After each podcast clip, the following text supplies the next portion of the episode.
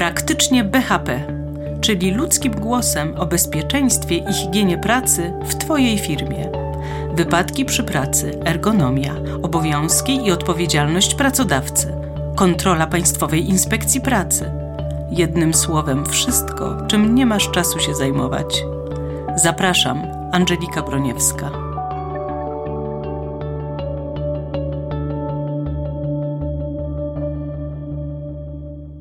Dzień dobry Państwu. Gościem dzisiejszego podcastu jest pan Paweł Furlaga, wiceprezes Ogólnopolskiego Stowarzyszenia Pracowników Służby B H P, oddział w Krakowie, specjalista do spraw B H P. Bardzo dziękuję za przybycie do studia. Dzień dobry, bardzo dziękuję za zaproszenie.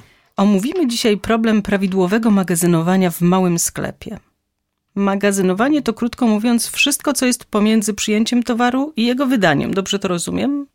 Magazynowanie to taki proces, to czynności związane z czasowym przyjmowaniem, składowaniem, przechowywaniem, kontrolowaniem, wydawaniem dóbr, różnego rodzaju towarów, które w zależności od tego, jak pracujemy i z czym pracujemy, znajdują się w środku tego magazynu.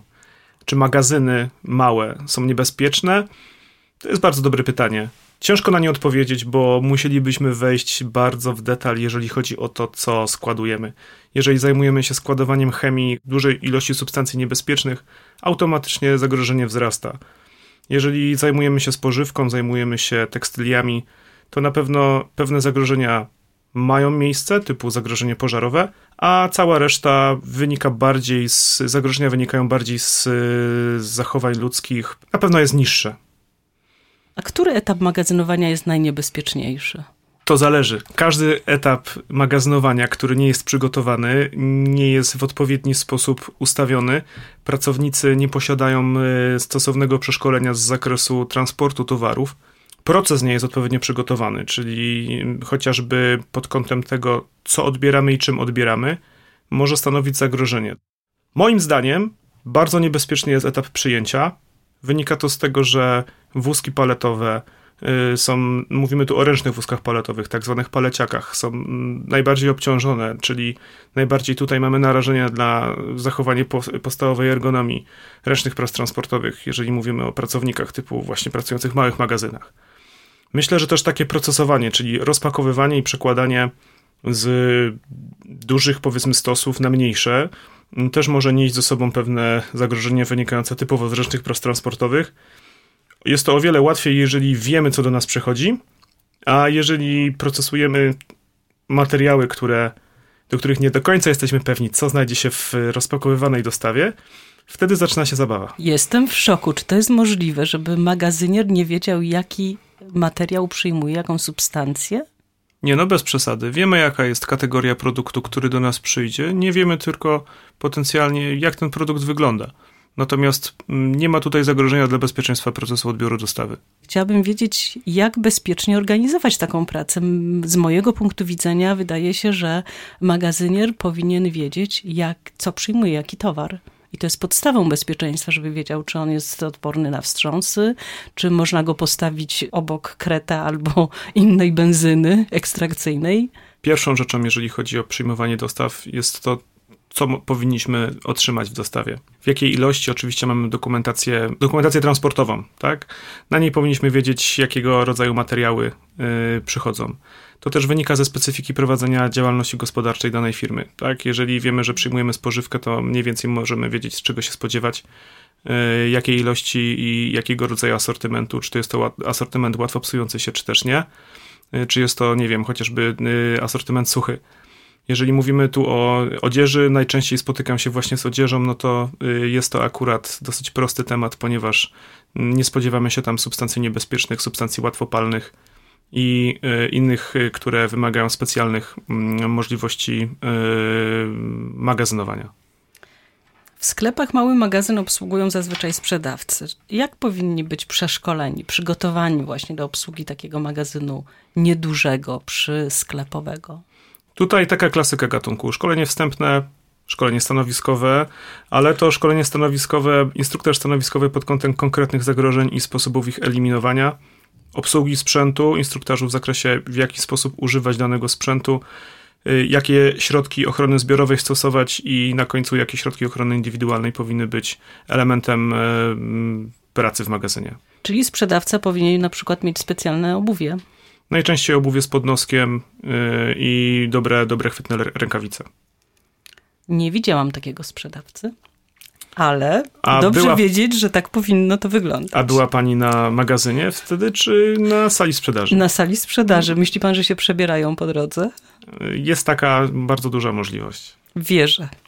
Na jakie czynniki należy zwrócić uwagę, aby magazynowanie było bezpieczne, nawet w takim małym magazynie? Myślę, że należy tutaj tak bardzo ogólnie ład i porządek w miejscu pracy. Yy, odpowiednia podłoga, yy, oświetlenie i mikroklimat oraz to, czy mamy ustawiony ogólny proces yy, odbierania i procesowania dostawy. To są takie kluczowe elementy, które zważają na to, czy yy, możemy zachować bezpieczeństwo w magazynie. Bardzo ważnym czynnikiem jest wyznaczenie dróg transportowych i oznaczenia pól odkładczych dla mm, towarów, które odbieramy i potem, nie wiem, procesujemy, jeżeli możemy takiego słowa użyć. I tutaj bardzo ważne jest to, żebyśmy znali sposoby oznakowywania mm, szlaków komunikacyjnych, czyli żeby to, była, to były pasy koloru żółtego lub białego. Oczywiście dostosowujemy to do barwy nawierzchni. To są takie rzeczy, które są bardzo istotne, żeby oddzielić strefę magazynowania od strefy komunikacji. Drogi transportu powinny być wyznaczone w taki sposób, żeby zapewnić bezpieczne odległości między mijającymi się pojazdami, pomiędzy pieszymi i pojazdami oraz w celu takiego zachowania dostatecznej odległości od mijanych regałów i innych elementów wyposażenia magazynowego.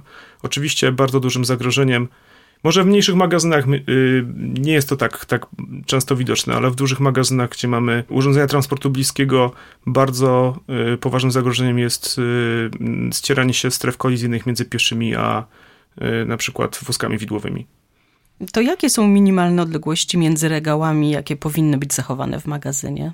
Przejścia między regałami z stosami materiałów powinny mieć szerokość co najmniej siedemdziesiąt pięć centymetrów.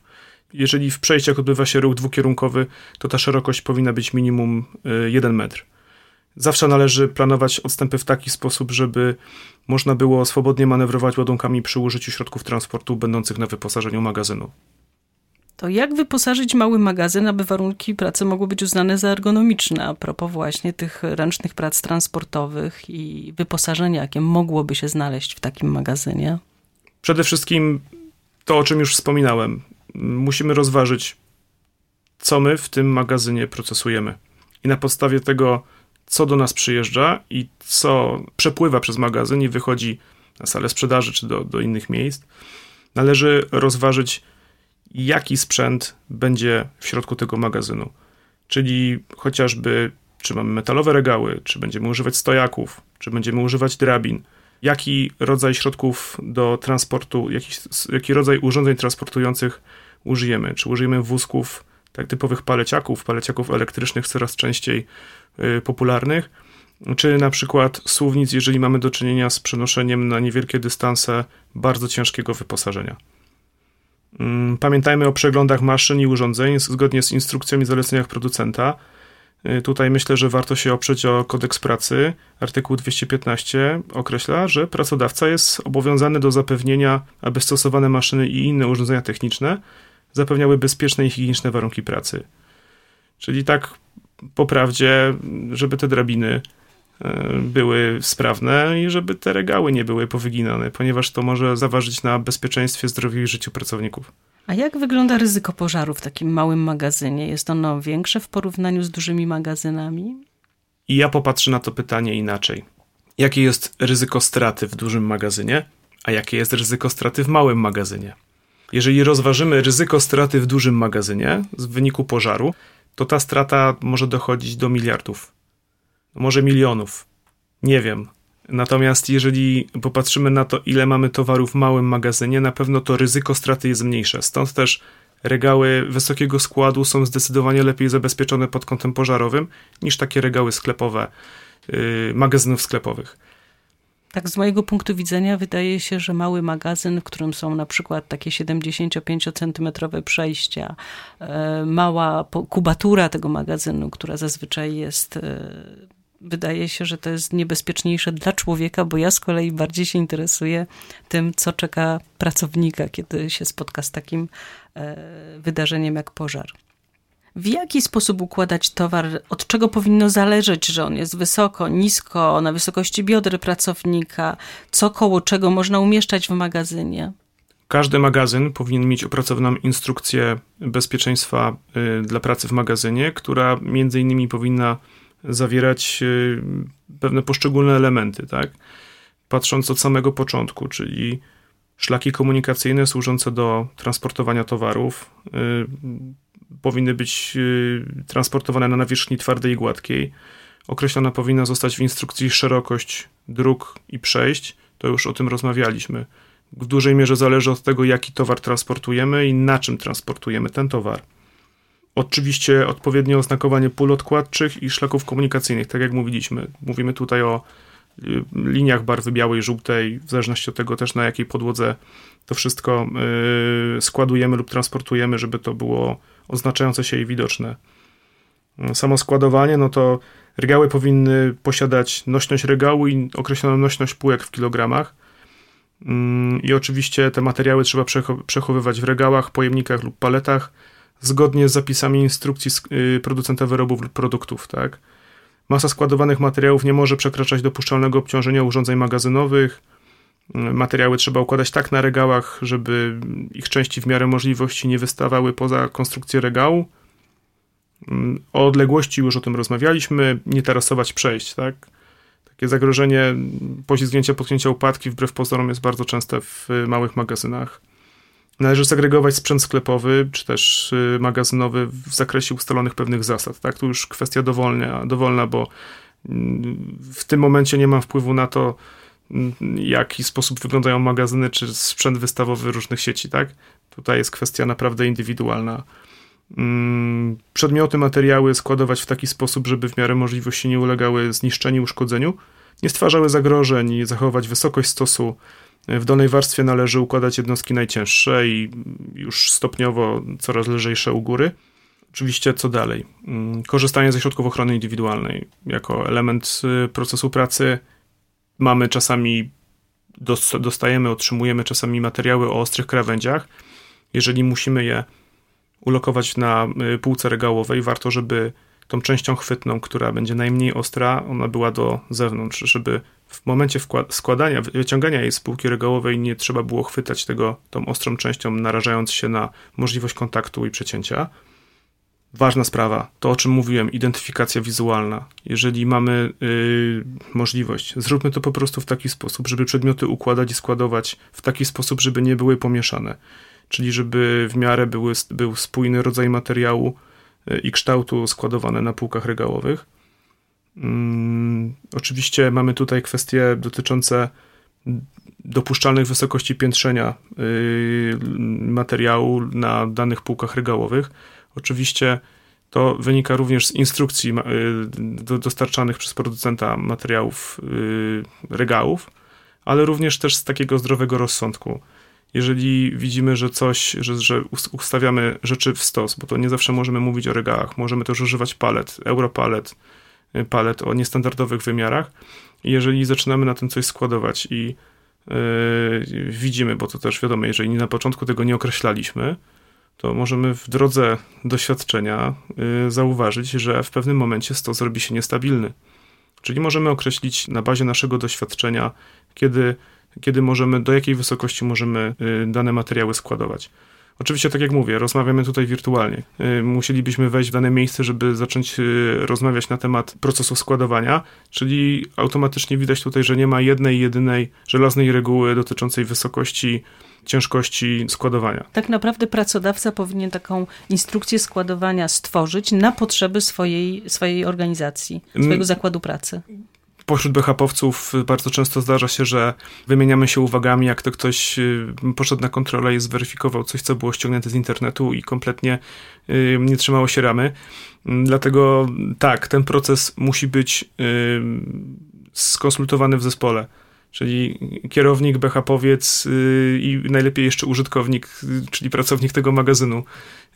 Na podstawie obserwacji, na podstawie praktyki, praktyki dostosowanie tego magazynu do, do wymogów. Oczywiście też zawsze można się tutaj zderzyć z rzeczywistością, ale naprawdę tutaj praca pomiędzy, pomiędzy działami jest wymagana. Zawsze zachęcam do tej konsultacji, ponieważ nie ma jednego, jedynego wzoru do, do pracy wszędzie. Wydaje się, że to składowanie w małym magazynie różni się znacząco od dużych magazynów, gdzie możemy korzystać też z pomocy inżynierów, firm, które się takim montażem i produkcją olbrzymich regałów specjalistycznych, półzautomatyzowanych czy automatycznych nawet zajmują. W małym magazynie sklepowym będziemy zdani jednak na pracodawcę i pracownika służby B H P co najwyżej. Znaczy, myślę, że jeżeli otrzymujemy regały, nawet jeżeli one są tego niskiego składu, to ich montaż powinien zostać powierzony serwisowi profesjonalnemu, czyli najczęściej jest to serwis od strony producenta. I ten serwis, ta brygada powinna zająć się bezpiecznym montażem regału magazynowego. Ja osobiście nie chciałbym mieć takiej sytuacji, gdzie ktoś dokonuje modyfikacji w takim regale, ponieważ może to wpłynąć na nośność półek, na bezpieczeństwo samej konstrukcji i miejmy to zawsze na uwadze. Pamiętajmy też o tym odnośnie tego bezpieczeństwa pracy w magazynie, że bardzo fajnie by było, żeby tam ludzie nie palili. No cóż, magazyn często służy wszystkiemu, taki malutki w małym sklepie i często tam jest też miejsce takiej regeneracji pracowników, prawda, więc to się wszystko łączy w jednym miejscu. Ja się nie zgadzam. Myślę, nie? że od regeneracji powinny być inne miejsca, a nie magazyn. Powinny być, tak, to się zgadza. Ale właśnie, czy w takim małym magazynie sprawdza się ustawianie towarów stos, o czym pan wspomniał wcześniej? Czy się sprawdza? To już też kwestia indywidualna, tak, bo yy, pytanie, co chcemy uzyskać. Mówimy cały czas o bezpiecznych warunkach pracy, więc yy, dobrą praktyką na pewno jest, yy, jeżeli ktoś nie ma jakiejś dużej świadomości, a jednak chciałby to robić dobrze, yy, nie potrzebuje yy, odpowiedniej osobnej komórki B H P, która yy, wesprze pracodawcę w budowaniu dobrych nawyków czy dobrych praktyk bezpieczeństwa. To jest praca na bazie yy, list kontrolnych dotyczących różnego rodzaju obszarów. I jeżeli ustalimy sobie na przykład, że raz na miesiąc mamy zakres pewnych pytań, które przechodzimy zawsze i robimy je tak, że się trzymamy za serce, tak? I, i, i, i naprawdę podchodzimy do tego bardzo dobrze i bardzo ostro weryfikujemy. To wtedy dużo łatwiej, nawet jeżeli jesteśmy mniej świadomi, zauważyć pewne zagrożenia. I proszę mi uwierzyć, to działa. Czyli trzeba by było jeszcze opowiedzieć o tych listach kontrolnych. Cóż to takiego jest i kogo obowiązują? W moim zakładzie pracy funkcjonuje takie narzędzie jak miesięczna inspekcja B H P. Na czym to polega? Mamy około pięćdziesiąt pytań, gdzie porusza się tematykę całokształtu yy, procesów, które obowiązują w sklepie. Troszkę się patrzy na salę sprzedaży, troszkę się patrzy na zaplecze, troszkę się patrzy na magazyn i inne obszary, które potencjalnie mogą być niebezpieczne. I na podstawie takiej listy kontrolnej patrzy się na środki techniczne, ale patrzy się też na zachowania i praktyki pracowników. Więc jeżeli do każdego pytania jest opracowany przewodnik, który jasno klasyfikuje, na co należy spojrzeć. Czyli yy, z jednej strony robimy to raz na miesiąc, a z drugiej strony, jeżeli kierownik to wykonuje raz na ten miesiąc, robi drugi, trzeci, czwarty miesiąc, to powoli te rzeczy mu wchodzą w krew.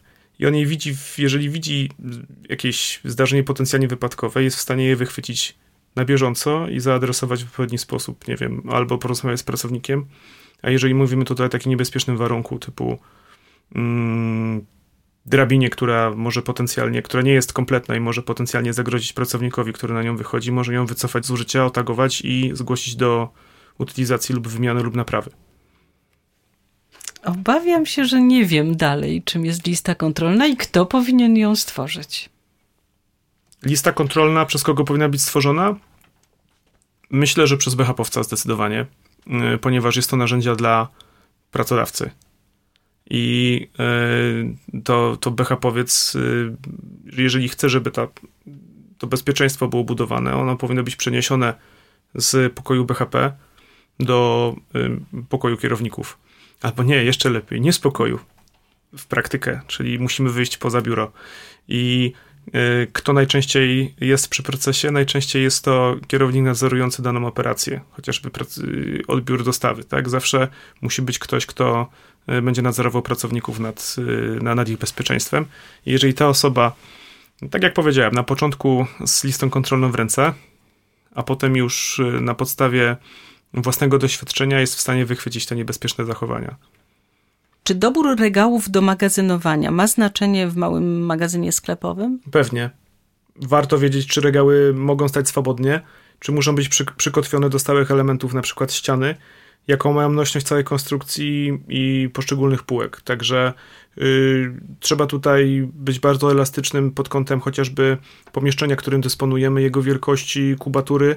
Bardzo ważnym elementem jest to, żeby te regały były w miarę możliwości standardowe, a nie, nie wiem, yy, yy, poprosiliśmy kogoś, żeby nam zrobił ma- magazyn, yy, regał na miarę, bo wtedy będzie nam dużo trudniej yy, żonglować przestrzeniami, jeżeli chcielibyśmy na przykład ten regał, nie wiem, przestawić, zamontować na innej ścianie. Jak mamy coś standardowego, standardowo zwymiaryzowanego, wtedy będzie dużo łatwiej nam też składować pewne rzeczy, bo o wiele łatwiej się do tego przygotować. Czyli te systemy dają większą elastyczność i pozwalają też na zmiany w przyszłości, prawda? Bo jednak czasami ten biznes dyktuje swoje warunki i popyt, podaż i musimy troszeczkę dostosować również magazyn do tego. Przede wszystkim może też się tak okazać, że tak jak my sobie życzymy, żeby wyglądał magazyn tuż przy otwarciu danej jednostki. Jest wszystko pięknie, wspaniale do momentu, kiedy ten proces nie zaczyna pracować. I nagle się okazuje, że yy, ustawienie, konfiguracja tego magazynu mogła być bardziej efektywna.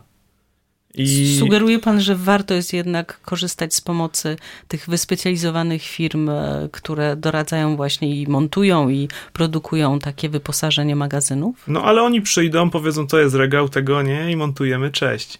Natomiast przede wszystkim znajomość procesu i tego, w jaki sposób chcemy ten przepływ towaru między, między strefą dostaw a wyjściem na salę sprzedaży zorganizować. I to jest kluczowe.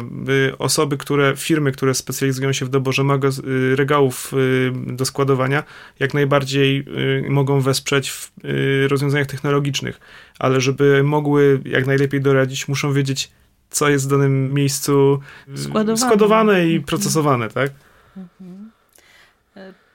To teraz inne pytanie zupełnie z innej beczki. Czy zasady FIFO albo A B C mają wpływ na ergonomię pracy? Może najpierw wyjaśnimy, czym jest FIFO i A B C. Ale ja przepraszam najmocniej, ja jestem tylko B H P-owcem, tak? Ja na systemach, systemach organizacji pracy się kompletnie nie znam, także... Dobrze, ale myślałam, że to ma wpływ na ergonomię, bo jednak znaczy... myślałam o tym, że jeżeli najpierw towar wydaje się ten, który pierwszy przyszedł, to jest odpowiednio składowany i ma to wpływ właśnie na to, że pracownik nie przenosi towaru niepotrzebnie z miejsca na miejsce, tylko wie, który powinien w pierwszej kolejności wydać i on jest tak ustawiony. Stąd moje pytanie. Znaczy ja myślę, że generalnie tutaj jest kwestia tego, jaki towar do nas przychodzi, jaki, jakie te zasady podejmiemy, tak? Ja mam do czynienia z magazynami przepływowymi. Typowo to, co wchodzi, ma wyjechać. Czyli first in, first out. I pod takim kątem jest dany magazyn ustawiany. Czyli w taki sposób, żeby towar wszedł, miał swoją y, strefę odkładczą, w tej strefie odkładczej przechodzić dalej do strefy procesowania i ze strefy procesowania y, jest strefa przeznaczona do wyjazdu i rozdysponowania materiałem na przestrzeń sali sprzedaży. Natomiast y, w założeniach, w założeniach procesowych y, nie ma czegoś takiego jak składowanie y, rzeczy w półkach, tak? Ponieważ składowany towar, który jest przeznaczony na handel, i on leży sobie na, i czeka na swoją okazję i szansę, w tym wypadku po prostu traci na swojej wartości, tak? Założenie akurat takie, z którego, w którym gdzieś tam się obracam, to jest to, żeby to wyszło i żeby to sprzedać jak najszybciej, tak? I żeby zamienić to czymś, co przyjdzie następne. Natomiast też trzeba się zmierzyć z tym rodzajem materiału, bo jak mówimy o materiałach spożywczych, to magazynowanie, nie wiem, jogurtów może wymagać składowania w, w różnego rodzaju chłodniach odpowiednio przystosowanych do specyfiki tego produktu, który do nas przychodzi, i wtedy rzeczywiście możemy mieć możliwość magazynowania produktów. Tak, tak jak mówię, tu mówimy o spożywce. Natomiast akurat w środowisku, w którym ja się obracam, magazyny służą głównie do tego, żeby to było chwilę tam przetrzymane i od razu wyjechało. Jak oświetlić magazyn? Zgodnie z normą. Słucham. Zgodnie z normą. W magazynach niskiego składowania natężenie powinno wynosić między sto a dwieście luksów. Jeżeli chodzi o strefy wysokiego składowania, to optymalne będzie dwieście luksów. Ale jest jedna jeszcze rzecz. Tak. Pamiętajmy o tym, że z takiego magazynu też czasem trzeba będzie się ewakuować.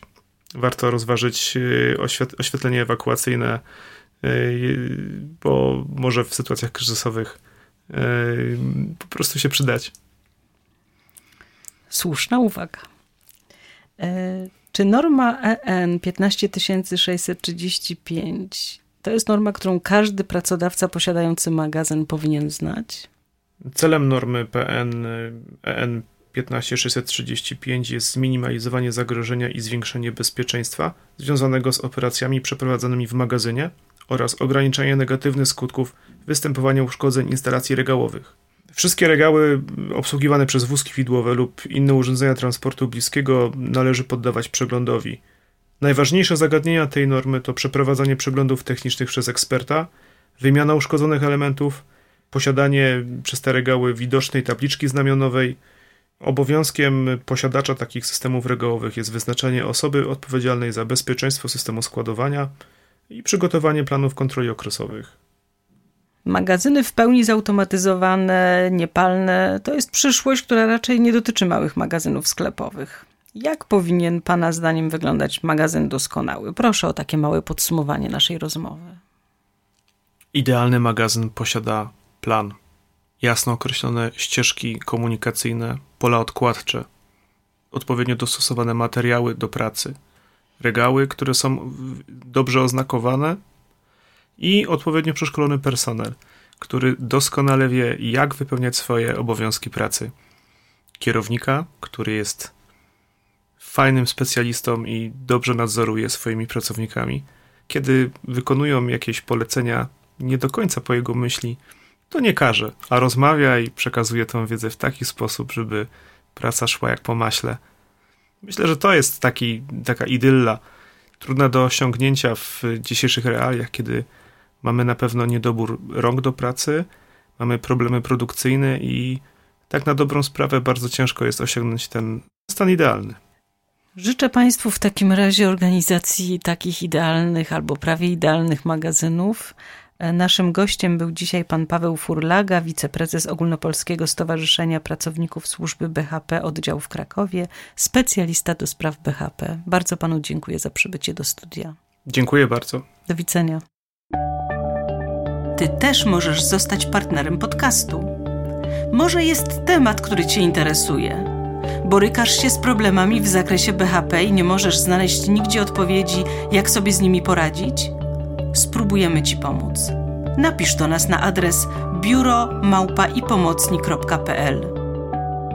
Jeśli podoba Ci się to, co robimy, wesprzyj nasze działania. Jesteśmy na patronite.pl ukośnik fundacja i pomocni kropka p l. Każda wpłata jest jak głos za. Potrzebujemy tego jak wody i powietrza. To dodaje nam sił. Pozdrawiam i do usłyszenia. Podcasty stanowią część kampanii Bezpieczeństwo czy szaleństwo.